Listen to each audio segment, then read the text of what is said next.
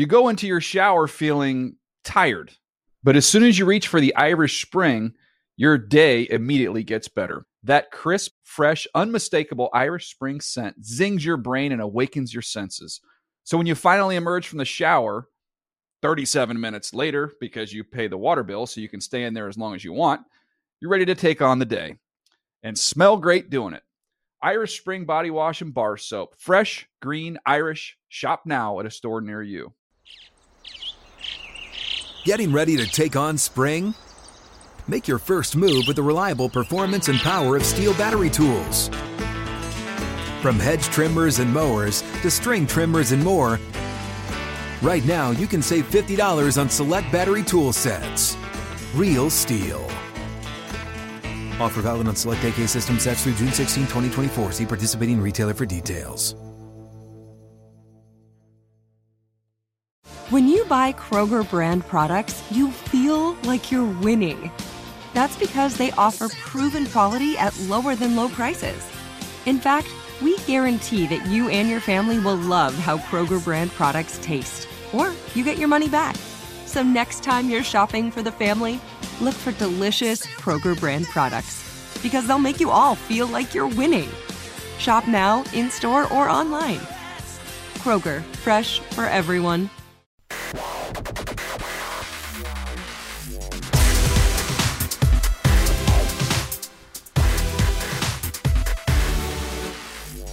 What is up? Welcome to another edition of the NFL Fantasy Live Podcast. It is me, your man, MG, Marcus Grant. Happy with you for another, what day is this? It's Thursday, right? It's Thursday in my world. Anyway, as always, producer Christina is behind the glass. Christina, how are you today? Pretty good. How are you? Doing well, thank you. Any big plans for the weekend? Not yet. Not yet. Figuring it out. Right, right. I'm sure some of it probably involves, I would guess, watching some football, since of course there will be plenty of it this weekend. You know, I don't think I've ever asked you, who is your team?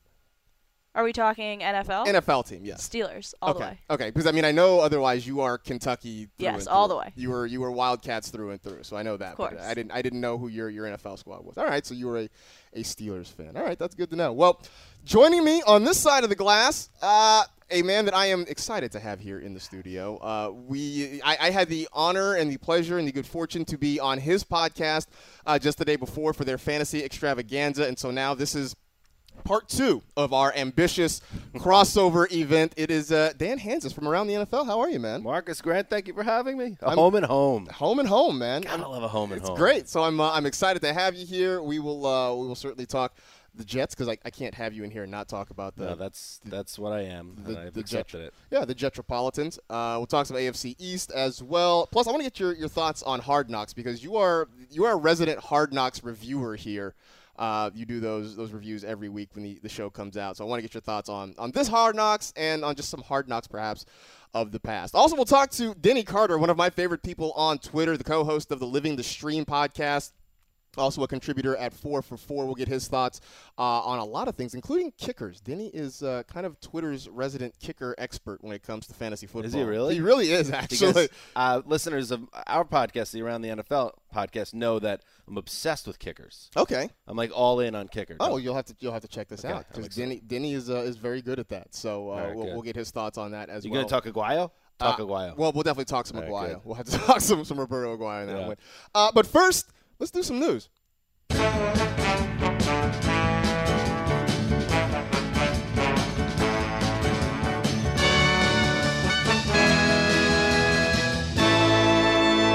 Let's do the news. All right, we will start in Seattle. Rashad Penny has had surgery on his finger, and that was a fetching robot, by the way. Thank you. Yeah. I appreciate that. I say that thing has been polarizing. Some people love it, some people hate it, but I always appreciate the reviews. Now, Pete Carroll said that the surgery went beautifully, which I'm waiting for the day that a coach or player says that the surgery was a disaster and everything went horribly. But this one on Rashad Penny went beautifully.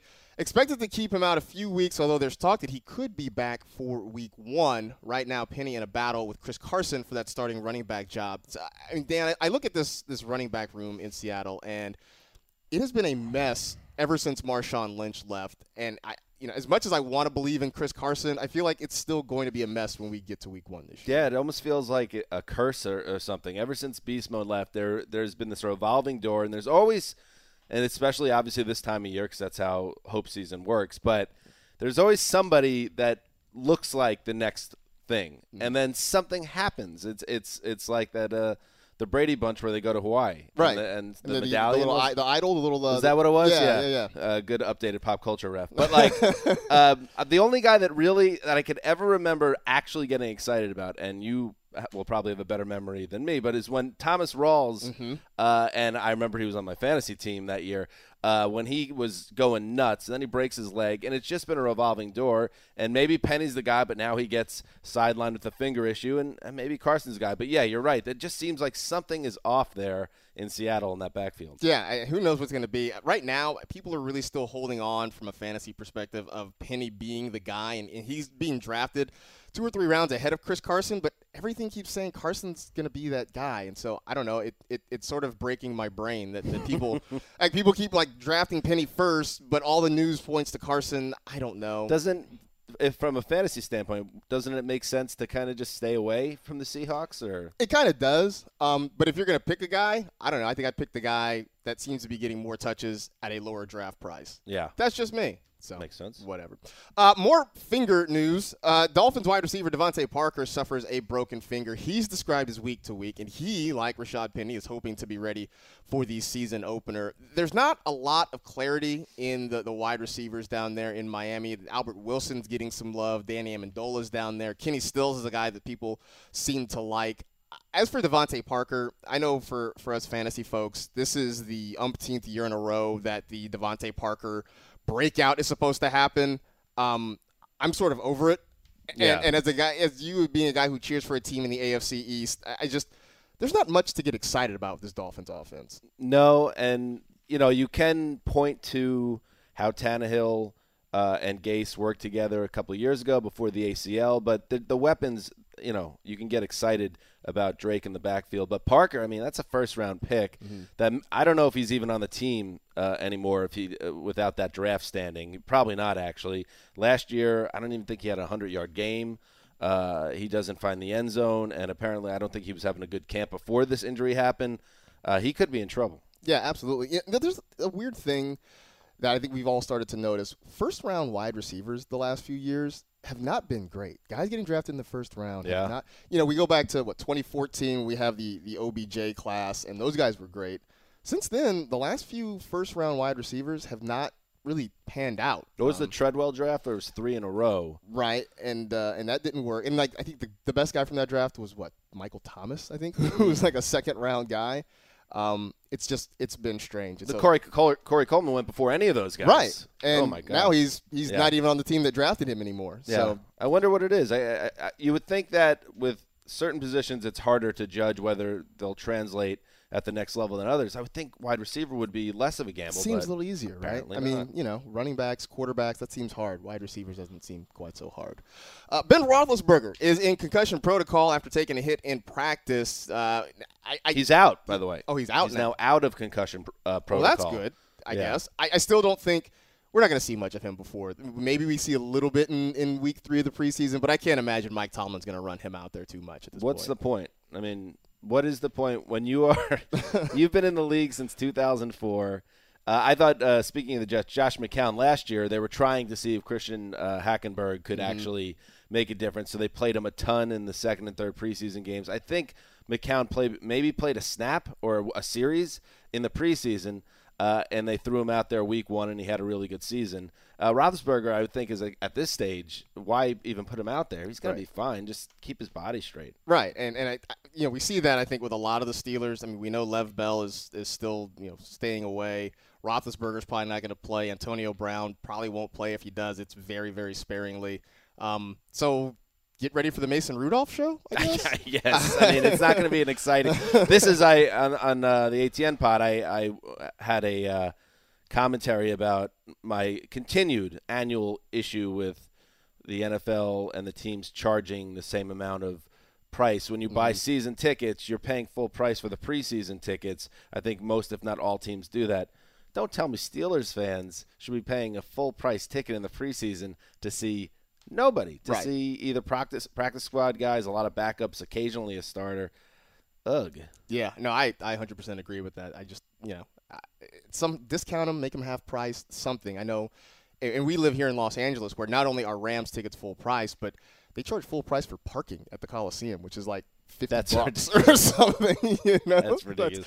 I'm just going to get to every once in a while, Marcus, I'm going to just, because my draft's coming up in a couple weeks, I'm just going to throw a couple things out there. Sure. So the Steelers with Big Ben, Lev Bell, Antonio Brown, Juju, these guys are all type of dudes you want to gravitate toward. Absolutely. Right? They're pretty locked in, you'd think. Lev Bell is probably going to be the number one or two overall pick in a lot of leagues. Antonio Brown is a first-round guy in a lot of leagues. Juju's right now probably a fourth-round guy with a lot of upside there. Ben, I think the last couple of years we've been down on Ben, but overall he's a guy that, maybe you're not starting him every week, but you're starting him often enough that he's warranted, being a top 10 or 12 quarterback off the board. How much do you think people should put in offensive coordinator changes into their draft strategies? Like, for instance, I'm still annoyed by Matt Ryan's fantasy season last year. And a lot of people, including Jalen Ramsey, will point to the departure of Kyle Shanahan as the reason why Matt Ryan was no longer an MVP-level player or producer last year. I guess that's something to think about with the Steelers with Todd Haley now in Cleveland. A little bit, although I would think that with the group that they have, those guys you mentioned, they're so veteran, and they've been working together for so long. Those guys don't concern me. With the Falcons, maybe this is my USC bitterness coming out, but having watched Steve Sarkisian run that offense for the Trojans at the Coliseum, a lot of us that bleed Cardinal and Gold weren't surprised to see the Falcons take a step back last year. So, so we'll see. But, I think it means more for younger players than it does for veteran guys. Yeah. I wouldn't. Todd Haley's having a nice hard knocks. Having a nice hard knocks, absolutely. Last bit of news, Carson Wentz says it's going to be close whether or not he's ready for week one. He says his knee feels good. We'll see what happens there. I think for the Eagles, they would like to avoid putting him on the PUP list if they can. Of course, if he can't start, Nick Foles is waiting in the wings. I mean, nice wings. Thanks. Yeah, I like that. Yeah, the Eagles. I like that. How much, are you worried about Carson Wentz? And if not, I guess we can have faith in Nick Foles, right? Of course we can. This is officially on my radar now that there's hand-wringing about Carson Wentz in week one. We don't need Carson Wentz back week one. We have proof, indisputable proof, that the backup quarterback, Nick Foles, who you probably could have traded, let's face it, for a second or third round pick. Maybe a sucker takes a first round pick coming off Super Bowl MVP. This is why you didn't trade him, because you had somebody that could give you cover. Do not put the franchise out there, even if it's like, it's going to be close. Dude, put him in week three. Right. Give Foles two starts. You're probably going to split at the worst, maybe even go 2-0 if he keeps playing well. I don't understand why people, and I get it, this is part of the football cognoscenti has to talk about these things. But, just come on, Eagles. I think they'll make the right move. I don't think Wentz is starting week one. I also think if you're the Eagles, the pressure is off to win a Super Bowl. You finally got your title. And I know that they're impatient and the fans there want more, but the pressure's kind of off, right? I guess I don't know the feeling. My team's never even been to the Super Bowl. So it's I don't know. But I feel like if you try to put yourself in their shoes, they might have a different outlook, but you're right. They are playing with house money to a certain extent. Yeah, absolutely. So we'll see what happens. If you are looking to draft Carson Wentz, just know, make sure you get yourself another option that could potentially get you through the first couple of weeks of the season, just in case he's not there. So there it is. That's pretty much everything you need to know.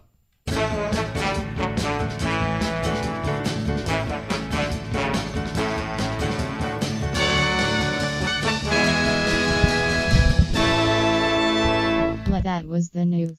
Look, there is nothing better than having a tailored suit. I say every grown man should get at least one tailored suit. Indochino is the largest custom apparel company featured in major publications, including GQ, Forbes, and Fast Company. They make suits and shirts made to your exact measurements for a great fit. Guys love the wide selection of high-quality fabrics and the option to personalize all the details, including the lapel, jacket lining, monogram, and much more. Look, here's how it works. Just pick your fabric, Choose your customizations, submit your measurements, place your order, and wait for it to arrive in 3 weeks or less. You can shop online at Indochino.com or visit any of their showrooms across North America. This week, my listeners can get any premium Indochino suit for just $379 at Indochino.com when you enter the code LIVE at checkout. That's over 50% off the regular price for a premium made-to-measure suit. Come on, it's a great deal. Plus, shipping is free. Again, that's Indochino.com, promo LIVE, to get any premium suit for just $379 plus free shipping.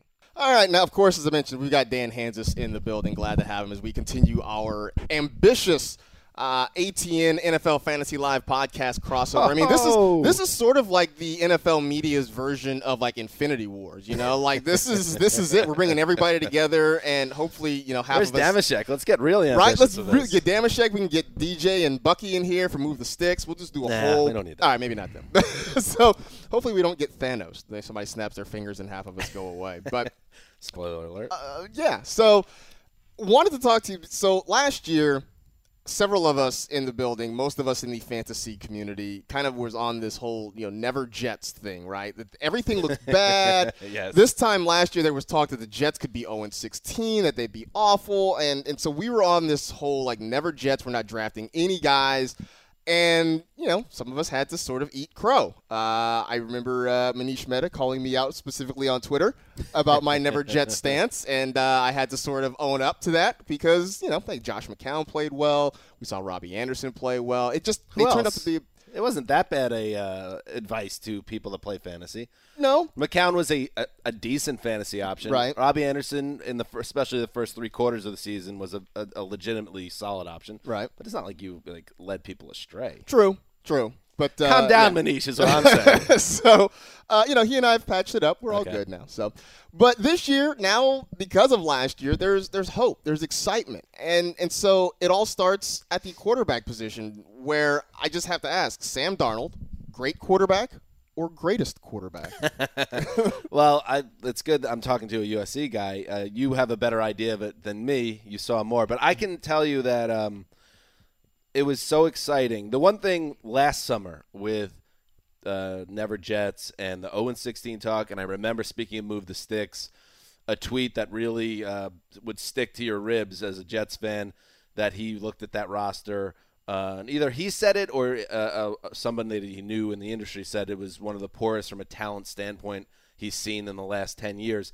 I mean, there was the one thing a team and an organization cannot do to a fan base is take away hope. And last year, as a Jet fan, there was no hope. There was nothing to look forward to. And I, that's why I on Twitter and on the podcast, I was talking about the scam for Sam. And that's nothing new. People do that. There was the suck for luck campaign, right, and insert so many more. But when that's the only thing you have to really look forward to, it's such an annoying bad feeling, because why do we watch sports? To have fun. So now you fast forward to the present. Somehow, even though we went 5-11, we got Darnold, who I still think could be the best guy of this group. And there's excitement. I mean, I don't know if he's the great. I don't know if he's the greatest. He might end up being Mark Sanchez. I mean, he could be worse than Mark Sanchez. There's no way. But there's excitement and hope. In that first game, the first preseason game, I thought he looked really sharp and looked completely under control. This is the youngest quarterback in the league. Mm-hmm. So there's a lot to be excited about, I think. And I think we're taping this, obviously, on Thursday morning. By tonight, I think we're going to know whether he's starting week 1 based on his performance against the Redskins. The one thing, you know, having watched Darnold during his time at USC, the thing that I think most fans will tell you is – there are times when he will make plays, and this happens with a lot of young quarterbacks. He will make plays that leave you scratching your head wondering what he's looking at. You know, the turnovers, the fumbles especially, were frustrating. But then when all seems lost and the chips are down and you need a play, he will make a throw that will just blow your mind. And, you know, and it's just – and you wonder – why can't you bottle that and spread it across 4 quarters? Like, why do we have to wait till the end? But the talent is there. The ability is there. And, you know, what we saw from him last week, I think, was just a glimpse of what potentially is to come. But well, do you think yes, you think he could be a star? I do. And I think if he can learn to just protect the football better, I think that was his biggest issue was ball security. And so if he can learn to protect the football better, cut out some of those fumbles, I think he could be outstanding. And speaking of What'd you say, the crimson and gold? The cardinal and gold. Sorry. Yes. Bad job I make. Did you think Matt Leinart would be a star? I just need to check in on this to make sure. I didn't think he – I thought he would be better than he turned out to be. I didn't think he'd be like a superstar Sanchez? In the NFL. No, I thought Sanchez needed to stay another year. Carson Palmer? I thought Palmer would be a huge star. Okay. Yeah, I did. I thought Palmer would be a huge star. Just curious. But I do want – so Teddy Bridgewater, though, is the other guy that people are talking about, and – I think, one, just as a fan of football, I think a lot of us just want to see Teddy come back and be successful. And so far, he's looked pretty good. And so when you look at him, do you see, maybe not with the Jets, but has he done enough to earn a job somewhere in this league? I think he definitely has. And I think the for the Jets, the balancing act they have to pull off. And that's why I think Josh McCown could go belly up at some bar in Florham Park until week one because – we know who he is. Josh McCown is going to be the guy that you could trust to come in at a pinch and be a mentor and not cause any issues behind the scenes. But what you really want to do is give Bridgewater enough of a stage and a platform where you can make him a really attractive trade option. I already think his value is much higher than it was before free agency started. I think he's proven now to a certain extent that that knee is healthy.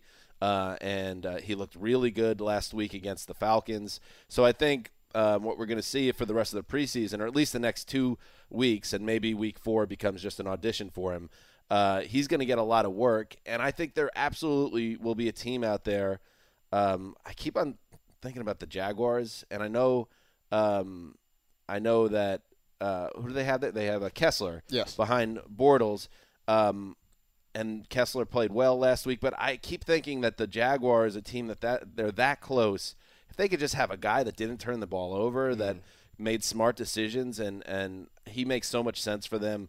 I think the Jets can get good value for Bridgewater, but he's got to have the platform to prove to everyone that he's healthy and can make plays like he did in week one. Right. And the reason I'm talking about Teddy Bridgewater, obviously he's not a guy that fantasy people are drafting, but – knowing that quarterbacks go down at a pretty high rate across the NFL, if you're number two somewhere in this league, there's a good chance you're going to play and you're going to maybe start a game just because that's just kind of the way quarterbacks work. So it'll be interesting to see if Teddy gets a shot somewhere. Again, just as a fan, it would be great to see him back on the field and being successful. But, you know, he could be a name to keep in your back pocket if things, He would make a lot of sense for the Patriots, too, who have a 41-year-old quarterback. But that trade will never happen. It'll never, ever happen. Ever made pastrami at home? What about smoked salmon? Maybe some slab bacon or duck confit? Look, it's all easy to make all that and more right at home with Jewel Sous Vide. Jewel makes it easy to try cooking new recipes and cuts of meat at home because, look, there's zero guesswork and your food is never under or overcooked. Jewel heats food to the exact right temperature and holds it there. It's beef, poultry, pork, seafood, veggies, desserts. I mean, it does practically everything, and it all comes out exactly the way you like it. Jewel makes a great companion to your grill or smoker. It separates the cooking step from the finishing step. So meats come out perfectly tender and juicy on the inside, but they get that charred, crispy bark on the outside, just like you want it. And it's easy to prepare these new recipes for a crowd. If it fits in a large cooler, you can cook it with Jewel. To get yours, visit chefsteps.com/Jewel and use the code FANTASY to get $15 off for a limited time. That's chefsteps.com/JOULE, code FANTASY. Jewel, perfect food every time. So now we know about the guys throwing the football. The question becomes, who are they throwing the ball to? Because you look at the wide receivers and the pass catchers in general. I mean, our Darius Stewart already has a 2-game suspension. Chris Herndon, the tight end, possibly going to be suspended. Robbie Anderson could possibly be suspended. I guess Quincy Anunwa is back. But, I mean, Sam Darnold can be the greatest quarterback ever, but if there's nobody catching the ball, what's going to matter there? I don't want to say never Jets again this year, but I do think – I actually think their wide receiver group is better than they're getting credit for. I don't think they're necessarily a dynamic group or some, a fantasy goldmine, but I think Jermaine Kearse is a very steady guy. I think Anunwa – and we have to see if he's healthy. It was a neck injury that caused him to miss last year. He has a thumb issue that he's dealing with this year, so that's kept him off the field. But he was legitimately a really strong kind of – H-back, a big target that makes plays over the middle. He's a guy to keep an eye on, I think, at the back end of drafts, I would think. And then Terrell Pryor is kind of like the complete mystery. I don't know if the fantasy community has given up on Terrell Pryor, but I feel like I wouldn't just yet. I know the Washington – season was a mess, and apparently all the Redskins players hate him. Right. So I don't. Everybody seems to hate Terrell Pryor. That's my question. Is what is it about Terrell Pryor that we don't know, that people just seem to hate him so much? I don't know, and it's like the great mystery. I talked to a very high-up NFL insider a couple of years ago when he was still with the Browns, and there was, you know, he was having a 1,000-yard season, and everyone was like, the Browns are obviously going to re-sign him, and then the Browns didn't. It was like, why wouldn't the Browns re-sign Terrell Pryor? And it was just like, they just don't like him. Apparently. They don't like him, and that continues to carry over. But the point I was getting to, the wide receiver group, not so bad. The quarterback group, for once with the Jets, can actually do some things. But watch out for the offensive line, which right now is trending towards a potential disaster scenario. They're dealing with injuries. They don't have a lot of talent there to start with.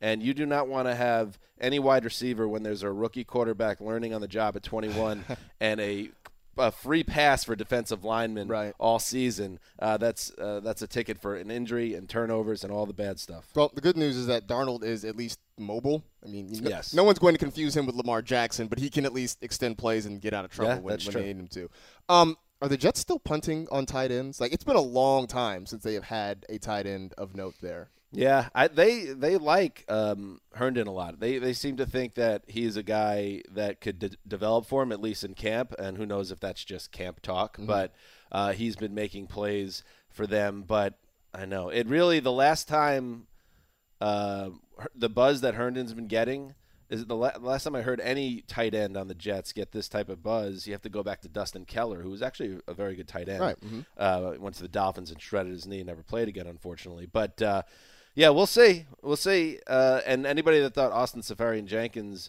was a bad guy to lose, look at his yards per catch. Right. He was a nice story, but I didn't have an issue with them moving on from him. But I felt like he had a couple of nice games early, and everybody got kind of hyped, and then it just sort of went away. And then he went away down to Jacksonville. I feel like he set the record for 1-yard catches last year. It's hard to have 1-yard catches, and I feel like he had at least 27 of them. Especially in a league with Jarvis Landry. It really is hard. And then running back. So Isaiah Crowell right now looks sort of like he's in the lead there, but Bilal Powell's just been hanging around there for the last couple of years. Yeah. And I feel like he's doing good work, but he never seems to get that primary role there. I know Elijah McGuire is potentially a threat when healthy. Try to help me make some sense of this backfield right now. I think Billy Powell is a really nice running back to have on your roster. I don't know if he's a good fantasy running back to have on your roster, but he's a good change of pace guy. He's getting up there in age. I think he's 30 now. But other than that, the way most people feel about the Jets wide receivers in terms of the general blah viewpoint on them is kind of how I feel about their running back group. Crowell, I don't know. It's like whatever. Right. Powell is a nice change of pace. Thomas Rawls, as I brought up earlier, he's never been the same after that broken leg, so we'll see. So, yeah, I don't know if there's much there that you want to surface from a fantasy standpoint. Yeah, I mean, Powell is a guy who I think gets more love in PPR leagues because he can catch the ball out of the backfield. And, yeah, he will turn 30 just a few days before Halloween. So, yeah, he's getting up there a little bit.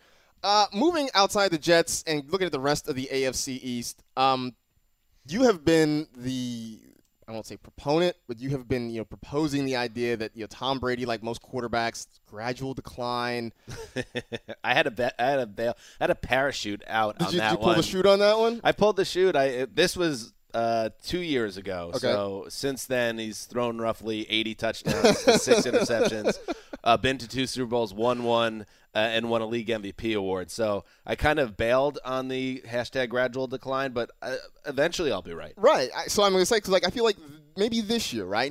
He's not going to have Julian Edelman for the first 4 games after missing all of last season. He's breaking in a whole bunch of new wide receivers. He's got Gronk, who has been making noises about potentially retiring because of injuries piling up. Mostly grunts. Yeah. Because of the injuries piling up. I mean, Maybe this is the year? Could it be? I honestly don't think so, and maybe my instincts have been so wrong on this. This will be the time it does happen. But the last game he played, he threw for over 500 yards. True. And absolutely shredded a good Eagles defense. But he also dropped a wide-open pass. So he did. That. Not a great wide receiver, and I don't think in your fantasy drafts you want to target him from that standpoint. But, I all seriousness, I'm just now assuming, and I think every fan in the AFC East that doesn't root for the Patriots should be the same way, just assume he's going to continue to be great. The thing is, he's probably, and you hate to say this, even as someone that despises the throne of sleaze, he's eventually probably going to get hurt because he is moving really well in terms of his ability. He has unrivaled feel in the pocket and things like that, but he's still never been fleet of foot. And, you know, once you get older, it's just a matter of time before you take a bad hit. Brett Favre, even got Brett Favre. I mean,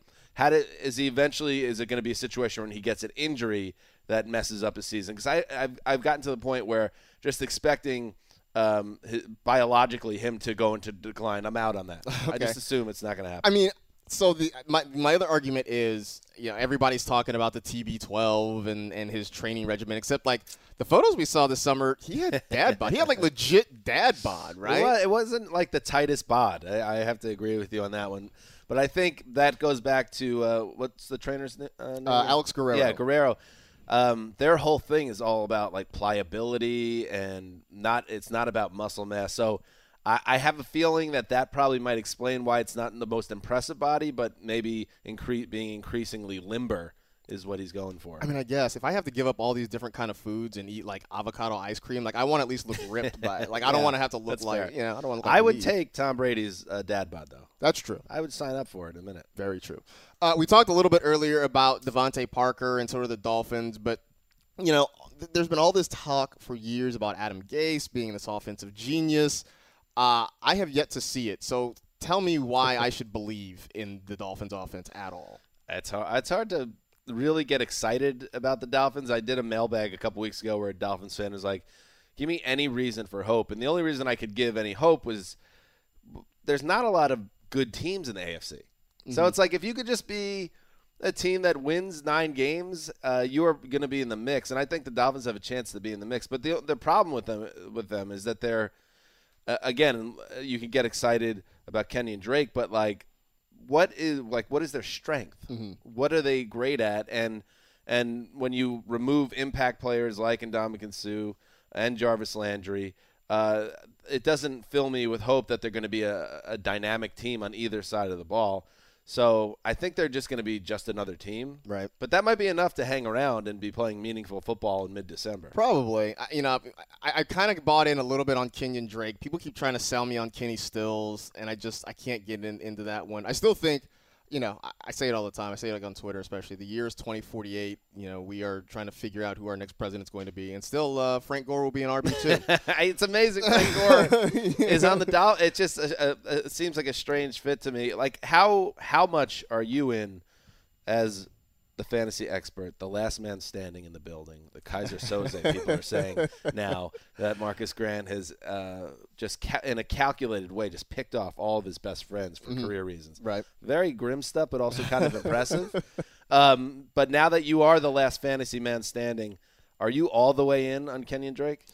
Because a lot of people seem to be, and Dolphins fans are. I am mostly in on Kenyan Drake. I won't say all the way. I guess I'd gauge it at about 85% in on Kenyan Drake, and I just know that because there's a long list of running backs whose careers are littered behind Frank Gore. You know, there are so many years. You think Gore can end up being the lead dog? I don't think he'll be the lead dog, but I think he will do just enough to kind of eat away at Kenyan Drake's fantasy value. You know, like he will do just enough so that Drake is just sort of meh instead of being like, you know, this, you know, big time breakout running back. All right, let's do the over under then. Okay. Touches. 210. I will go over slightly. I'll give him 220. Total yards 1,200. Under. Touchdowns 7.5. Under. Okay. I'm putting him at 6. So you think he could be a nice acquisition for your team, but not like a guy that brings you home a trophy. Right. I mean, also let's be real. I mean, what has Ryan Tannehill done at quarterback to make anybody excited? I mean, that's fair. It went to the point that last year they added Jay Cutler out of retirement, and the talk was, it's kind of a lateral move. You know? So it's fair. It's fair. Yeah. It's even the Dolphins truthers that point to how great Tannehill was playing before he hurt his knee. You cannot dismiss that was almost 2 years ago. Right. Exactly. And then this one. Why are the Buffalo Bills Just like, I mean, I don't know how else to phrase it other than that. Like, I feel like the Bills are like, and Jets fans, we kind of have a understanding of each other a little bit. Mm-hmm. That we're both kind of sad and sometimes forgotten. So I don't want to pile on the Bills, and also they were in the playoffs last year. Right. But has any team ever ended a playoff drought or had just a playoff season and then entered the following season with lower expectations? It's been a while. I mean, I'm sure if we dig through history, we could probably find one. But this is, I mean, there's LaShawn McCoy, who is kind of getting up there in age, mm-hmm. And has some off-field concerns that he's got to deal with. You could say that. And then there's there are question marks everywhere. I mean, Kelvin Benjamin doesn't excite people. They traded for Corey Coleman, who flamed out sort of publicly on Hard Knocks.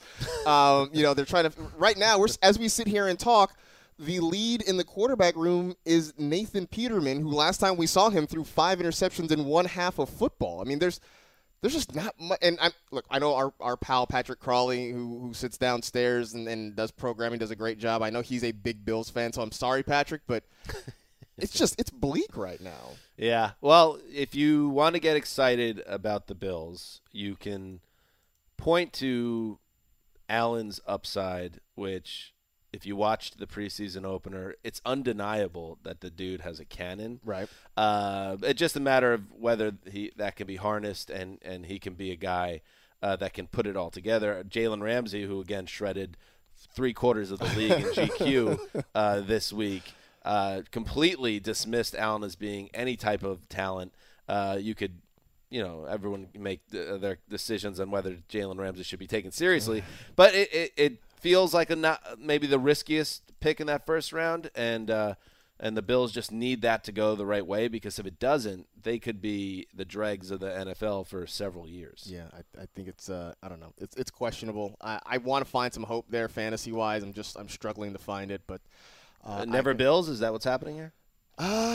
Yeah, for me, actually, it might be never Bills, because I'm sort of off the LaShawn McCoy train. So Wes, on our part one of our Home and Home, was making the point, draft guys that you want to root for, and it's supposed to be fun. I don't want LaShawn McCoy on my team. I just don't. So somebody else can root for that guy. I literally might be never Bills. So yeah. It'll be interesting. The wait is almost over. It's almost football season again. That means it's fantasy football season, and FanDuel has never been more fun or more easy to play. If you are not a fantasy expert, then FanDuel's clearly the place for you to play. FanDuel has something for everyone, and there are more ways to win than ever before. If you don't believe us, let me tell you this. This season, FanDuel is running a free $250,000 Survivor contest. It's the biggest free Survivor contest ever. Here's how it works. You just pick one team to win each week. You can't reuse that team again for the rest of the season. This contest locks before week 1, so don't miss your chance and sign up today. To get into that free $250,000 Survivor contest, all you got to do, go to FanDuel.com/FantasyLive. That's FanDuel.com/FantasyLive. And if you're a new user, you get a $20 bonus when you make your first deposit on FanDuel. Come on and play now at FanDuel.com/FantasyLive. Anyway, that's our look at the AFC. Don't go in the Bills parking lot. I know, right? Once you start this hashtag. That is, I know. Take a suplex through a table on fire. What do they have against folding tables there in Buffalo? Like, I have no idea what they have against plastic folding tables. It's a loving homage, I think, to the wrestling industry. It is, absolutely. But anyway, that's our look at the AFC East. Want to go to the phones now. Talking to Denny Carter, runs Draft Day Consultants, also the co-host of Living the Stream. Okay, you are maybe the biggest resident kicker fantasy expert on Twitter. So it's funny. So a couple weeks ago, I had Jake Seeley, who is anti-kickers in every way, shape, or form. You are maybe the most pro-kicker person on Twitter. And I know one of the arguments against kickers is that they are unpredictable, that they're hard to figure out. You say the opposite, that they are the most predictable of all the fantasy positions. Explain why you say that. Yeah. Besides quarterback, there have been a lot of great research by Chris Raybon and T.J. Hernandez from 4 for 4 that show that the kicker position is way more predictable than say tight end. I mean, for instance, tight end is the least predictable position. If we're getting rid of positions in fantasy, we need to start with tight end. Abolish tight end in 2018. That's my call. Okay, so then as I was reading that and kind of going through, does that mean I'm a little bit crazy if I decide I want to fade, say, Stephen Gostkowski early in the year? I mean, they start with Houston. They start with Jacksonville. I have questions about the Patriots offense. Maybe I'm overstating it, but I feel like, all right, early on, maybe I fade the ghost a little bit. Yeah, well, Gostkowski and Matt Bryant and even Harrison Butker, because he was so good last year, those guys are probably going to go several rounds earlier than the final round kickers. And I think that there are plenty of final round kickers to be had who have just the same sort of potential as guys who will go earlier. So, whoever wins the Vikings job, I think it will be a target of mine, along with Adam Vinatieri and Jake Elliott from Philadelphia. Roberto Aguayo and Caleb Sturgis are in a kicker competition, which is a phrase I don't get to say very often, I was going to say San Diego, for the Chargers. Other than the fact that Aguayo was kind of became a punchline that year with Tampa Bay because he was so awful, I just feel like, can we make a rule to avoid all Chargers kickers now just because they have had such misfortune the last couple of years? It's really incredible, isn't it? I mean, the unfortunate thing is that when we talk about kicker in fantasy, we talk about opportunity. Field goal attempts is what we're looking for, and the Chargers, having a good offense the last couple of years, they actually have provided kicker opportunity. So if there's a stable, decent kicker in that spot for the Chargers, he could be valuable for fantasy purposes. It's just that we can't catch a break. No, absolutely. So I don't know. We'll keep an eye on that. But before I let you go, as always, I always like to ask my guests about their pick of pop, the thing in pop culture currently that has caught their attention that they feel like they need to share with everybody else. So curious, what are you digging on right now, Denny?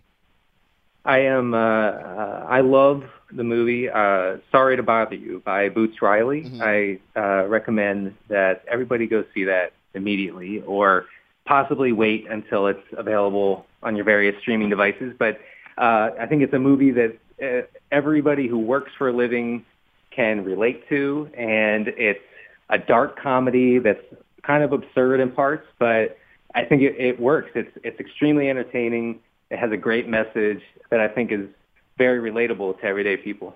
It was on my list of things to see. I'm not sure if it's still in theaters where I am, but I was certainly interested. And I knew Boots Riley from when he was starting out with The Coup, doing rap out of Oakland. So it was a movie that definitely caught my attention. I'm sad I didn't get to see it earlier, but I appreciate the endorsement because that reinforces my idea to want to go see it. Yeah, it's good stuff. Cool, man. Well, Denny, as always, I'm glad to have you on. I appreciate you coming on. I love your work, and good stuff, man. Take care. Thanks, Marcus.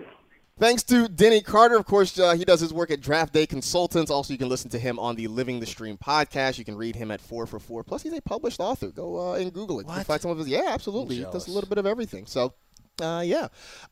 So, Hard Knocks. We've had 2 episodes of Hard Knocks so far this season. Still have a couple more left to go. And one of the things that you and I talked about on your podcast was that, every year we get these, as you call them, the hype bunnies, the guys who we see on Hard Knocks and we kind of get excited about them, and especially fantasy-wise, we get fired up. So I put down 3 guys on this list. I want to get your thoughts on how much of a Hard Knocks bump some of these guys can get. The first one is Jarvis Landry, who inspired me to kind of do my own hype video about fantasy drafting and stuff. Loved it.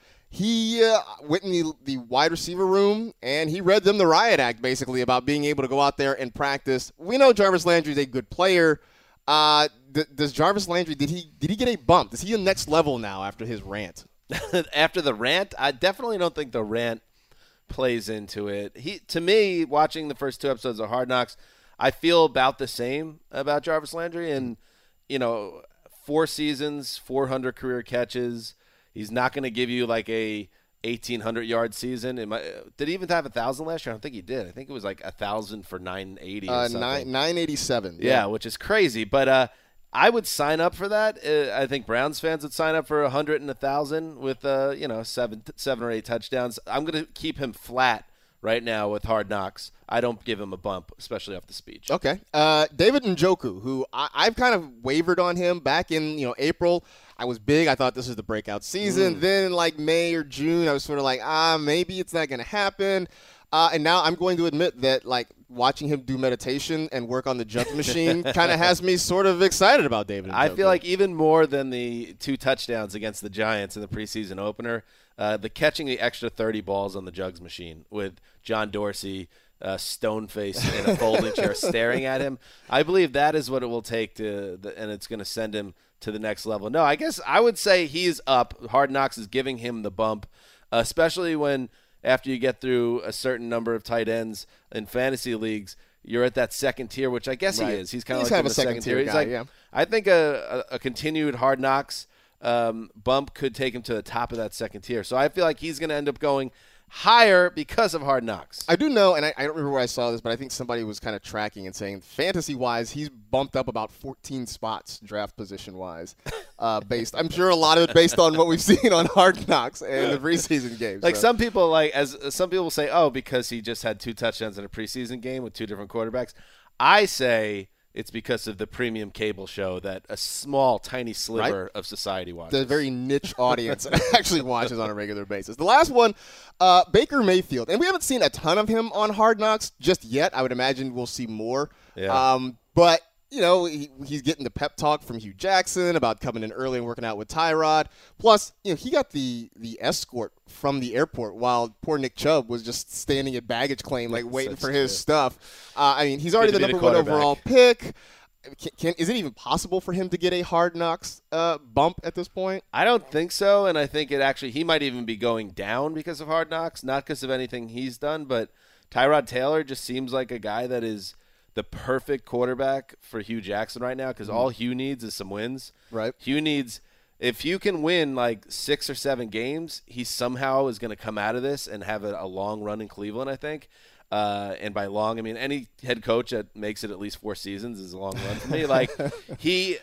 And I think if Taylor continues to be Tyrod Taylor, and it is Tyrod. There was some controversy that so it's not Tyrod. It's not Tyrod. His own mother calls him Ty.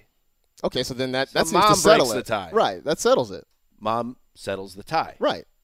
There you go. The tie. I like that. It's confusing. But there you go. I think Tyrod Taylor is going to be hard to take out of this lineup because I think the Browns are going to be better this year.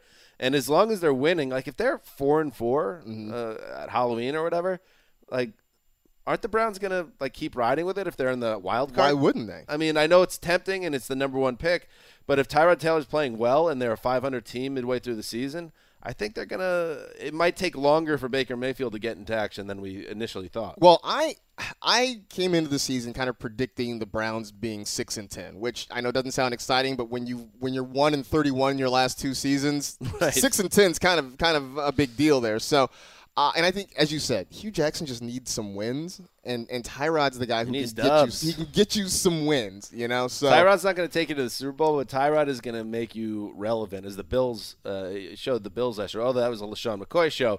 Tyrod Taylor is a guy that, will keep the ship steady, and the Browns need that. Right, absolutely. Plus, the one thing I've gotten from Hard Knocks is that he just seems to be a really likable dude. Seems to be a likable guy. So now you are, as I mentioned, the resident Hard Knocks guy here. You can read Dan Hanzus' write-ups every single week after an episode of Hard Knocks airs. So give me that drum loop, please. All right, I'm going to put you on the spot. You've been doing this for a while. Give me your top 5 seasons of Hard Knocks. All right. Bias aside, the Jets and Rex Ryan will always be number 1. Let's have a snack. Yeah, let's have a snack. Number 2,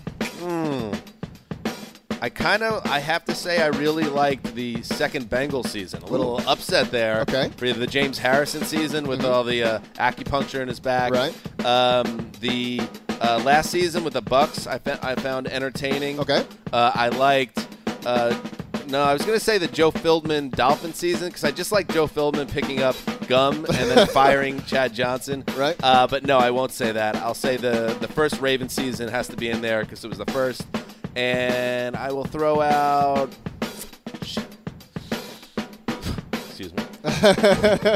You fill out the last one for me because I'm blanking right now. I'm thinking of, let's go Mike Smith's Tevas. That was good. Or you could go with the Texans and J.J. Watt making a spectacle of himself, Watt, which that's a good one, too. Brian Cushing is a bully. I will put that there in the back end of the Brian Cushing well. Just literally leaving it all on the field at some point. Ryan Mallett, oversleeping. Oversleeping. The Texans got to be in the top five. There we go. So those are your top five seasons of Hard Knocks per Hard Knocks expert. That was stressful. I never want to do that again. You know what? I think it might. It's probably the drums that probably make it, to ramp up the. It was almost like they were approaching me. The tension a little bit. So, hey, this has been fun. Yes, I have enjoyed it. This little crossover it was a good deal. Good time, man. So, that pretty much wraps it up for this edition of the NFL Fantasy Live podcast. Thanks to Denny Carter. Thanks to Dan Hanzus. Thanks, as always, to producer Christina. Before we get out of here, rock steady, Aretha. We love you forever. I'll talk to the rest of you on Monday.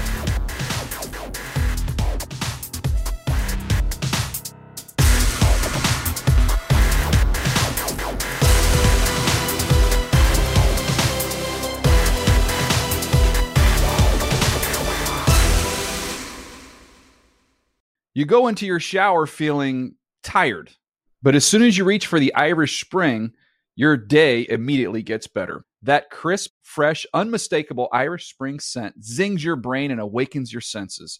So when you finally emerge from the shower 37 minutes later, because you pay the water bill so you can stay in there as long as you want, you're ready to take on the day and smell great doing it. Irish Spring Body Wash and Bar Soap. Fresh, green, Irish. Shop now at a store near you. Live Nation presents Concert Week. Now through May 14th, get $25 tickets to over 5,000 shows. That's up to 75% off a summer full of your favorite artists, like 21 Savage, Alanis Morissette, Cage the Elephant, Celeste Barber, Dierks Bentley, Fade, Hootie and the Blowfish, Janet Jackson, Kidz Bop Kids, Meghan Trainor, Bissell Pluma, Sarah McLachlan. Get tickets to more than 5,000 summer shows for just $25. Until now through May 14th. Visit LiveNation.com/Concert Week to learn more and plan your summer with Sean Paul, Sum 41, 30 Seconds to Mars, and Two Door Cinema Club. Hey, guys. Back at the playground again, huh? Yep. You know what this playground could use? A wine country. Heck yeah. And some waves so we could go surfing. Oh, yeah. Ah, love that. A redwood forest would be cool. I'm in. Ah, ski slopes. Let's do it. Can a girl go shopping? Yeah, baby. Wait. Did we just invent California? Discover why California is the ultimate playground at visitcalifornia.com.